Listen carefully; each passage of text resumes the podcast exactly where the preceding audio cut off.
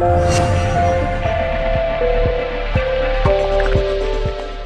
Aké sú aktuálne výzvy v nákladnej vlakovej doprave na Slovensku? O tom dnes budeme hovoriť s našimi hostiami z Asociácie železničných dopravcov Slovenska, prezidentom Janom Biznárom a výkonným riaditeľom Patrikom Benkom. Dobrý deň, vítajte v štúdiu Trendu. Dobrý deň, ďakujem za pozvanie. Dobrý deň, ďakujem rovnako za pozvanie. Na jar ste upozornili v rámci vašej asociácie na viaceré problémy, ktoré sa týkajú železničnej dopravy na Slovensku. Povedzme si, čo sa odvtedy zmenilo. To bolo na začiatku mája, keď sme urobili takú, ako to my nazývame, že akciu eh, húkacích ruš rušňov. Keď 8 rušňov našich členov, alebo 9 rušňov našich členov sa zapojilo do akcie, kde tento vlak rušňový vyrazil z Bratislavy Petržalky a prešiel cez rôzne bratislavské stanice až na hlavnú stanicu a húkaním počas celej jazdy sme chceli upozorniť na to, že sa nerieši u nás problematika nákladnej železničnej dopravy a odvtedy, čo sa zmenilo, no Zjednodušene by sa dalo povedať, že nič, ale to by bolo také naozaj, že zjednodušené. E, jedným z našich cieľov bolo vytvorenie medzirezortnej pracovnej skupiny, ktoré sa naozaj aj podarilo zrealizovať. Niekedy začiatkom leta tá skupina sa bohužiaľ stretla zatiaľ iba jeden jediný krát a jej e, hlavnou náplňou je riešenie dopravnej politiky štátu, ktorá na Slovensku dlhodobo chýba. Potom je to v podstate, dá sa povedať, že ignorovanie nákladnej železničnej dopravy ako ekologického druhu, keďže väčšina e, dopravných výkonov na Slovensku sa realizuje pod elektrickým vedením, čiže elektrickými nákladnými vlakmi a v, v princípe chýbajúca, akákoľvek chýbajúca koncepcia železničnej dopravy. Pracovná skupina vznikla v podstate z našej iniciatívy, keď sme poprosili alebo, alebo sme si vyžiadali vyslovene stretnutie Komisie železničnej dopravy pri hospodárskom výbore Národnej rady Slovenskej republiky, kde sme presne toto preniesli, čo vtedy e, začiatkom maja na tej našej tlačovej konferencii. Malo to za následok vznik tejto pracovnej skupiny, ale ako hovorím, že po prvom stretnutí zatiaľ je to také, že ako u nás, ako ako všetko strašne dlho trvá. Takže stretla sa pracovná skupina jedenkrát, čakáme, že budúci rok začne už reálne naozaj pracovať. Vy ste nám tam už aj zhrnuli, pán Benka, viacero tých bodov, o ktorých my môžeme hovoriť aj trošku podrobnejšie postupne. Pán Biznár, čo vy možno považujete momentálne za takú najväčšiu výzvu, prečo sa napríklad tá preprava z ciest e, nepresúva na železnice? Vieme o tom, že tých 70% na Slovensku, ak máme správne údaje, približne sa momentálne využívajú. Prečo nie sú využívané viac? Základne, ak si to môžeme povedať, pôjdeme postupne ďalej. No, ono je to dokonca až 80% uh-huh. dopravy je na cestách v princípe, 20% na železničnej uh-huh. doprave. Nie je to úplne presné, lebo ešte maličké percento je tam potrubná doprava a, a lodná doprava, ale v zásade tieto dva módy dopravy sú najväčšie. Európska únia a v rámci nej aj Slovensko sa zaviazalo k tomu, že presunie 30% dopravy nad 300 km z ciest na železnice alebo na ekologickejší mod dopravy, čo je teda aj lodná doprava. V našom podnemaní teda v zásade sa bavíme o železnici. No a za to obdobie do roku 2030 teda mimochodom, máme teraz 2023, nám za chvíľučku začína, takže na Slovensku ani, ani len není žiaden trend, že ako to spraviť vôbec. V Európe tam sa aspoň nejaké kroky k tomu spravili ale nikde, nikde v Európe nevidíme, že by sa ten podiel železničnej dopravy blížil tým 30%. My samozrejme vysielame a publikujeme pre odbornú verejnosť, ale samozrejme sledujú nás aj ľudia možno z toho laického prostredia. Teraz, keď si to predstavíme na tých železniciach, možno aké druhy tovarov sa momentálne tam tak najviac prepravujú, môžeme ísť len do nejakých oblastí, pomenovať len možno nejaké typy a čo by sa tam mohlo presunúť možno najbližšie? Dá sa tam presunúť prakticky všetko, samozrejme pri rozumnej nejakej kooperácii uh-huh. s cestnou cestnou dopravou, je naivné myslieť si, že železnica preberie všetku dopravu. Je to jednak naivné a jednak je to aj, aj nemožné. A není to dokonca ani našim cieľom. Cieľom je e, kooperovať s cestnou dopravou a z pohľadu cestnej dopravy viete aj prevoz chladničiek vlastne formou kontejnerizácie prepravy dostať na tie veľké vzdialenosti na železnicu, keď je nejaký výrobca vo Francúzsku, tak z výrobného závodu v konteneri na automobile nákladnom dovezie na terminál. 1500 km to prejde v nákladnom vlaku na Slovensku, kam si do Dunajskej stredy a posledných 150 km zase pôjde kamionom. Toto je cesta, ako sa dá dostať aj tá chladnička alebo, alebo ovocie naspäť na vlaky. Ale v princípe dnes vlakmi jazdia tovary, ktoré sa dajú sústrediť do hromadných tokov, čiže veľké objemy tovarov, čo môže byť typické obilie dneska, to často počúvame z Ukrajiny. Samozrejme oceliácky priemysel a s ním súvisiace, teda či už vstúpi alebo výstupy. Automotív, zásobovanie automotívu, ale aj export hotových automobilov. Pohodné látky. No, v zásade hovorí sa tomu hrobané substráty, nech už je to čokoľvek, ale teda to, čo sa dá prepraviť vo veľkých množstvách, tak to je zaujímavé pre železnicu. A my vieme, že o elektrine sa hovorí zo všetkých strán, vôbec o cenách energií. E, zasahuje to každý segment, e, železnice nevynímajúc.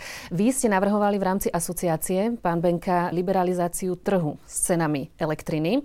Povedzte nám, aké sú tie vaše návrhy a ako to momentálne vyzerá na Slovensku? Úplne zjednodušený návrh naozaj pre lajka pochopiteľný je taký, že aby každý ten železničný dopravca si dokázal tú elektrínu zaobstarať sám, teda kúpiť uh-huh. na vlastné riziko za cenu, ktorá teraz myslím, že je okolo 400 eur, ale jednoducho, aby si ju kúpil sám a aby niesol riziko toho, že keď ju kúpi, v akom čase a na aký čas ju kúpi. Situácia momentálne je taká dlhodobo, je taká, že Dodávateľom elektriny zjednodušené do trakčného vedenia sú železnice Slovenskej republiky, ktoré ju nakupujú od svojho dodávateľa. Pre nich je to v tomto momente oveľa nevýhodnejšie ako pre nás, pre železničných dopravcov v tom, že oni zhruba už od polovice marca nakupujú za spotové trhové ceny. Nemôžu to preniesť, našťastie to nemôžu preniesť do cien pre nás pretože platné zmluvy máme uzatvorené do 31. decembra tohto roku, ale od budúceho roku nás čaká to isté, čo aj železnice Slovenskej republiky, ktoré prenesú ceny v plnej výške na nás, vrátane svojej marže. No a liberalizácia jednoducho znamená to, ako som povedal, že keď napríklad vo včerajšej reportáži, to rád by som toto zdôraznil, lebo ma to zaujalo táto veta, od e, pána z odboru komunikácie z ministerstva dopravy, pána Petra, keď povedal, že dopravcovia predsa pôsobia na plne liberalizovanom trhu a tieto zvýšené ceny si môžu, keď chcú, preniesť v plnej výške alebo v nejaké, alebo vôbec do svojich produktov. No, ja by som nepovedal, že pôsobíme na plne liberalizovanom trhu, keď táto požiadavka, ktorá je tu už roky, na liberalizáciu trhu s elektrínou vôbec nebola realizovaná a nevidíme, že by sa niečo v tomto aj dialo. Takže legislatívne podmienky teraz vám tu presne nepomenujem, určite nejaké sú a keby sme sa do toho pustili, určite by to nejakú dobu trvalo. Lenže to je to, že keby sme sa do toho vôbec pustili, lenže my sme sa stále do toho ešte nepustili. Čiže od tohoto okamihu, dajme tomu, že od 1. januára, keď by sa naozaj začalo na tom pracovať, tak ja neviem, do roka by sa to hádam stihnúť dalo, aby pre rok 24 sme si to už mohli zaobstarať sami. No ale situácia jednoducho je taká, že minulý mesiac bola spotová cena ako dokonca nižšia, myslím, že ako tá zastropovaná 199, ktorá sa mimochodom nás netýka. Teraz je už znova okolo 400 eur za megawatt hodinu, takže vôbec nevieme predikovať, aká bude cena, ale zjednodušene povedané, v polovici februára sa železnice Slovenskej republiky sa dozvedia, za koľko nakúpili za január a túto cenu sa potom dozvieme my. Rovnako ako keby ste boli na dovolenke, toto rád hovorí kolega Biznar, tak poprosím ho, nech to povie on, to je jeho.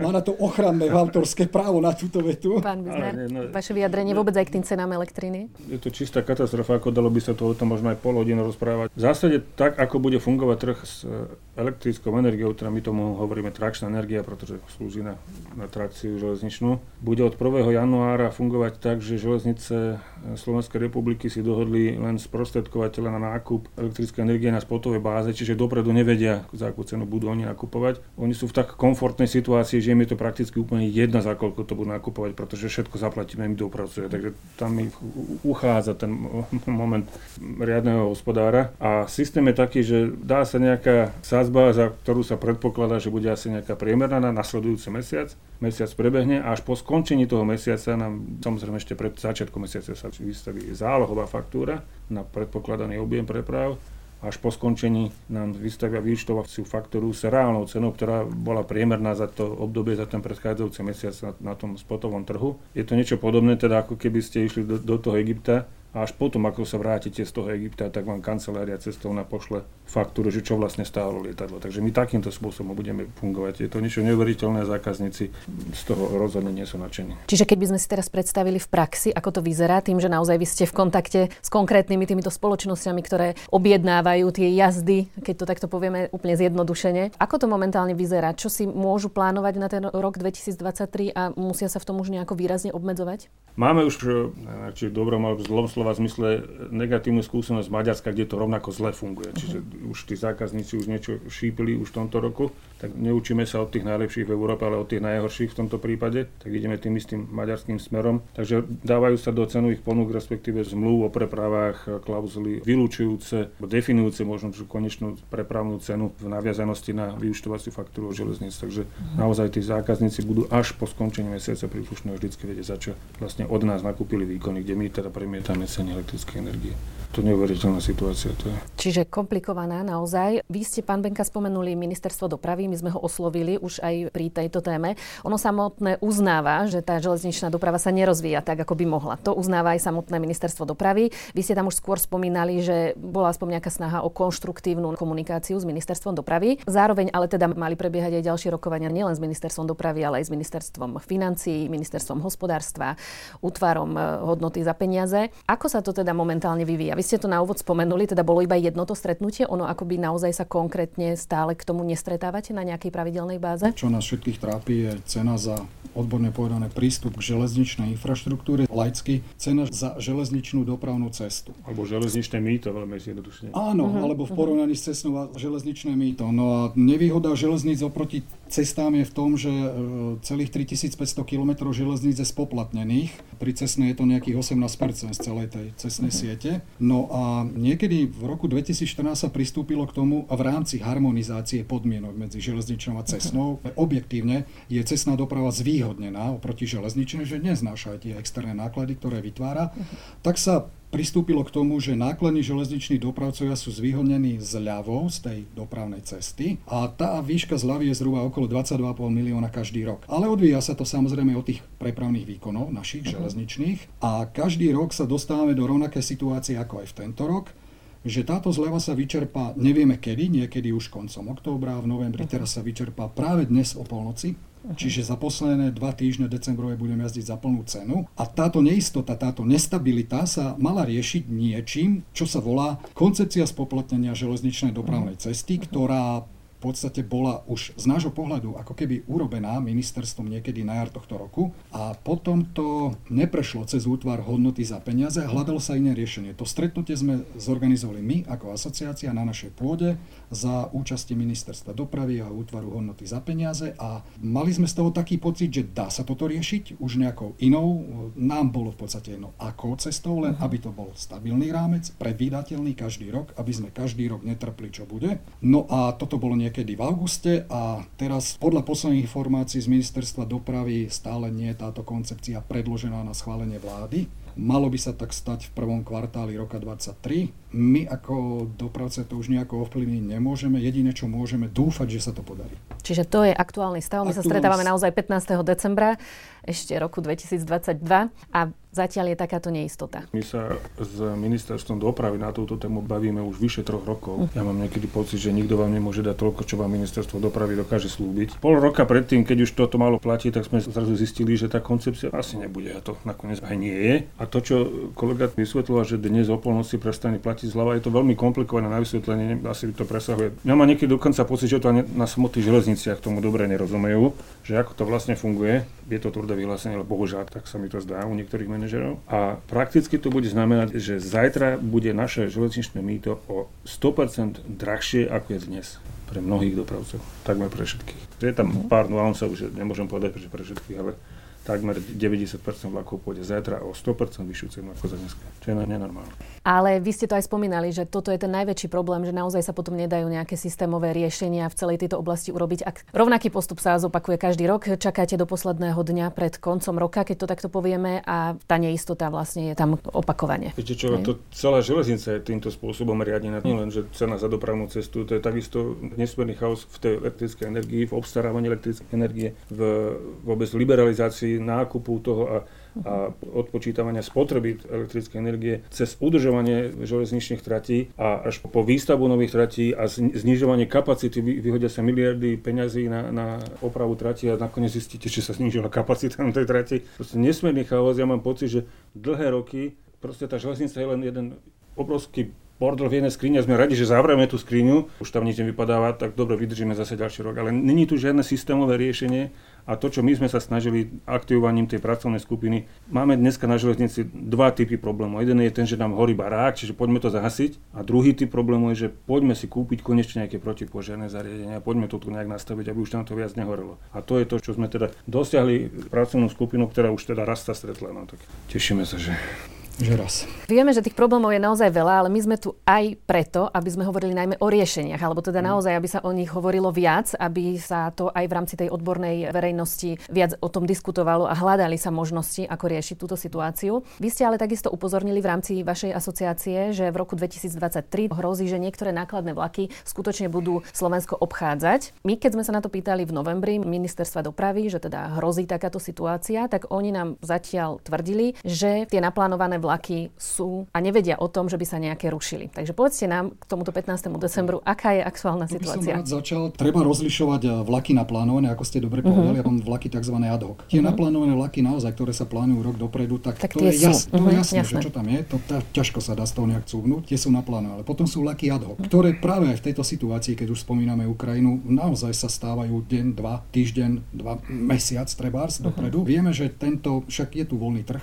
čiastočne voľný trh. Takže dopravcovia medzi sebou súťažia a keď niekto vysúťaží, vyhrá nejakú zákazku, tak jednoducho nemôže to naozaj vedieť rok, dva dopredu, takže to sú tie tzv. ad hoc vlaky. Takže naozaj to z tohto pohľadu vyzerá, že všetky naplánované sú, nie sú zrušené uh-huh. žiadne. Na tie ad hoc vlaky to je tých 200, ktoré sme my spomínali. Pán Biznar. Je pravda, že celkovo výkony na železnice Slovenskej republiky z hľadiska hrubých tonových kilometrov sú približne na podobnej úrovni ako v roku 2022. Len sa zabúda v tom povedať, že tam je obrovská, neviem povedať, to, to by asi sa vedelo povedať, že aký podiel, ale intuitívne, vysoký podiel je tam tých ukrajinských preprav. Neby tej nešťastnej vojny na Ukrajine, tak by sme videli výrazný pokles preprav na železnici, pričom uh-huh. v istej dobe cestná doprava stúpa. Čiže máme zle nastavenú dopravnú politiku na Slovensku, železnica klesá a ešte týmto marazmom, ktorý máme dnes ku koncu roka. Viete, ja som v asociácii železničných dopravcov ako volený člen a zastupujem tam dopravcu LTE Slovakia. A ja sám na našej firme, keďže to je medzinárodná firma, ktorá pôsobí v deviatich krajinách a máme nejaké prepravy, kde si my vieme rozhodnúť, kade ten vlak z Budapešti do Rotterdamu povede, no tak obchádzajú Slovensko. To, čo môže obísť Slovensko, tak Slovensko obchádza. My sme na budúci rok prišli o viac ako 200 vlakov. Čiže to obíde Slovensko kvôli tomu, že nevieme, aká bude cena za dopravnú cestu, nevieme, aká bude cena elektrickej energie a ešte aj keď sa zastropuje tá elektrická energia tak, ako sa avizuje, že sa zastropuje, tak ešte furt bude drahšia ako v Rakúsku a v Nemecku.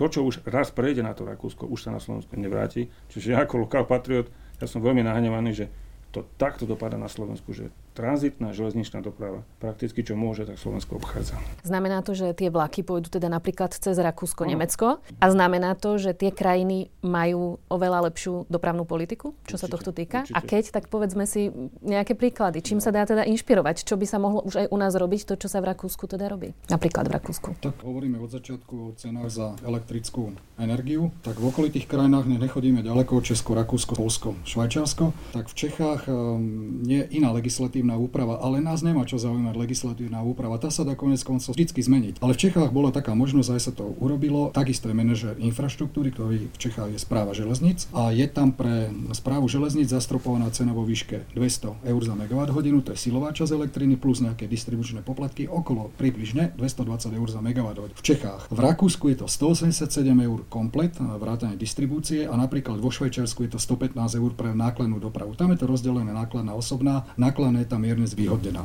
A zelená doprava ekologická, pochopiteľné. No tak tu by sme sa mohli nejako inšpirovať. Úplne dostačujúce by v tomto momente bolo, keby to zastropovanie ohlásené pripravované na 199 za elektrínu, sa vzťahovalo aj na nás, na železničný sektor, ale toto sa bohužiaľ nestalo. Takže inšpirácia je pár kilometrov našich hraníc, takže je to veľmi jednoduché. A takisto, keď som spomenul cenu za dopravnú cestu, veľmi ťažko sa porovnajú tie jednotlivé segmenty, na ktoré máme aj zľavy. Ono to naozaj niekedy vychádza, že, že sme aj lacnejší ako napríklad v Čechách alebo v Rakúsku, ale to je naozaj len niektorý segment tých vlakov. Ale zjednodušene ide o to, že bola možnosť hneď ako vypukla pandémia covidu, tak bola možnosť daná Európskou komisiou na zvýhodnenie ceny za dopravnú cestu, ktorá sa na Slovensku vôbec neudiala. Ani v Čechách, no ako treba priznať, že ani v Čechách k tomuto neprišlo, ale v Rakúsku, Nemecku tam bolo zlacnenie, myslím, že o 50%. A stále trvá, pretože tú možnosť Európska komisia dala až do júna 23 a Rakúšania a Nemci to využili, takže tá cena za dopravnú cestu je tam polovičná pre nákladnú dopravu. U nás sa neudialo v tomto vôbec nič, hoci sme viackrát na to upozorňovali, ale nie. Viete, rozdiel v jazde vlakov z Budapešti do Rotterdamu a späť dokáže byť až 7 tisíc eur na jedno vlaku, keď to pôjde cez Viedeň. My sme to kedysi ešte dobiehali tým, že sme mali lacnejšiu pracovnú silu a boli sme viacej operatívni tuto na tom československom koridori. V tomto Češi a Slováci sú ako bohužiaľ na jednej lodi. My trpíme za Čechov a Češi za nás, pokiaľ sú tu nejaké zlé rozhodnutia. Ale už, už aj toto sa stráca, pretože už medzičasom už aj tie Rakúšania sa trošku tej našej operatívnosti podučili a naša pracovná sila trošku podržala. Jasné, že není taká drahá ako v Rakúsku, ale už není ten rozdiel až taký, ako bol kedysi. Čiže, čiže tie naše ako tak výhody trhové sa strácajú. To, že železnice sú na Slovensku teda aj dlhodobo podfinancované, konštatoval nedávno aj Najvyšší kontrolný úrad v rámci tej svojej správy, s tým, že riešenia často zostávajú len na papieri, problémom je aj spôsob riadenia projektov vôbec všetkých, ktoré s tým súvisia. Nevyriešené zostávajú úseky bez elektrifikácie, to teda hovorím teraz v rámci správy NKU, ale aj nedostatočná previazanosť na jednotlivé druhy dopravy. Ako teda zlepšiť napríklad aj to nadviazanie dopravy, lebo ono zase to všetko so všetkým súvisí. Železnice, nadviazanie dopravy, aby zase potom ďalej ten tovar sa dostal. A zároveň, keď aj spomínate, že tie zelené riešenia sú momentálne veľmi populárne, minimálne slovne v rámci Európskej únie, prečo sa možno aj v kontexte toho, aj v rámci tej ekologizácie, nedieje niečo aj na Slovensku? Treba si na začiatok povedať, že neexistuje len železničný trh,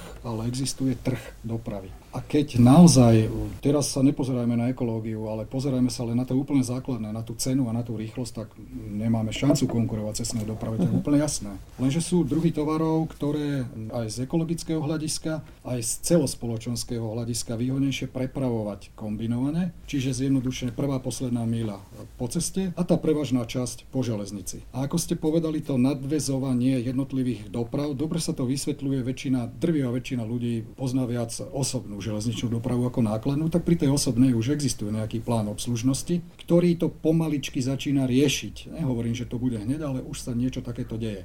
Tak potom to my voláme e, v nákladnej doprave. Prečo by nemohol existovať plán, možno sa to bude volať nejako inak, ale zjednodušené, plán obslužnosti nákladnej dopravy, určiť si niektoré trate, ktoré sú preferované tou nákladnou dopravou, koridorové trate, čo máme, celé uh-huh. európske, potom určiť si, aby kapacitne vôbec splňali, pretože to je obrovský problém vo väčších mestách Bratislava, Žilina, to bude o chvíľu problém. Tá nákladná doprava sa tam jednoducho nezmestí a pri tom modernizovaných koridorov prichádza prakticky vo všetkých staniciach k tomu, že keďže teraz sa budú všade mimo úrovňové nástupištia, podchody, zjednodušene povedané, uh-huh. tak niektoré tie koleje sú odstránené a tým pádom tých kolají pre nákladnú dopravu ostáva menej. Takže to sú koridory, ktoré sú robené viac menej pre osobnú dopravu a na tú nákladnú sa ako keby nemyslí. Nie, že ako keby tam sa naozaj na tú nákladnú nemyslí. Čiže aj komunikácia v rámci železničnej dopravy ako takej na Slovensku, teda nákladnej aj osobnej, funguje aspoň nejaké prepojenie? Alebo teda naozaj, aby ste sa aj vy viac e, predstavitelia oboch tých sfér e, stretávali a zhodli?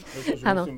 uznať v dobrom, teda aj ministrovi dopravy, aj štátnemu tajomníkovi, pánovi Kmeťovi a vôbec odbornej verejnosti. Snaha tu je. Otázka, že nie všetko sa dá vyriešiť. A áno, oni majú pravdu, že majú za sebou 12 rokov, možno celú históriu železní Slovenskej republiky, neustáleho bačovania a, a ďaravého koša jednoducho vytekania peniazy na, na nezmysly častokrát dokonca a nehospodárneho narábania s finančnými prostriedkami verejnosti. Takže nemajú to ľahké, ale my tu nie sme za to, aby sme ich tu chválili, my sme tu na to, aby sme upozorňovali na veci, ktoré nás trápia. A jedna z tých je napríklad to, čo kolega povedal, rekonštrukcie železničných tratí, kde za miliardy eur robíme, ja tomu hovorím, Luna Parková dráha do Košíc, budeme chodiť 160 km za hodinu do Košíc, ale už sa nám na tú trať nezmestia nákladné vlaky, alebo len v obmedzenej miere, alebo v menšej miere ako dneska. To mi prípada hanebné plýtvanie verejnými prostriedkami a podobným spôsobom sa rekonštruuje trať z Bratislavy smerom na Kúty, kde už 2 roky alebo 3 roky dozadu sme na to upozorňovali, že obmedzuje sa tam kapacita na nákladnú dopravu,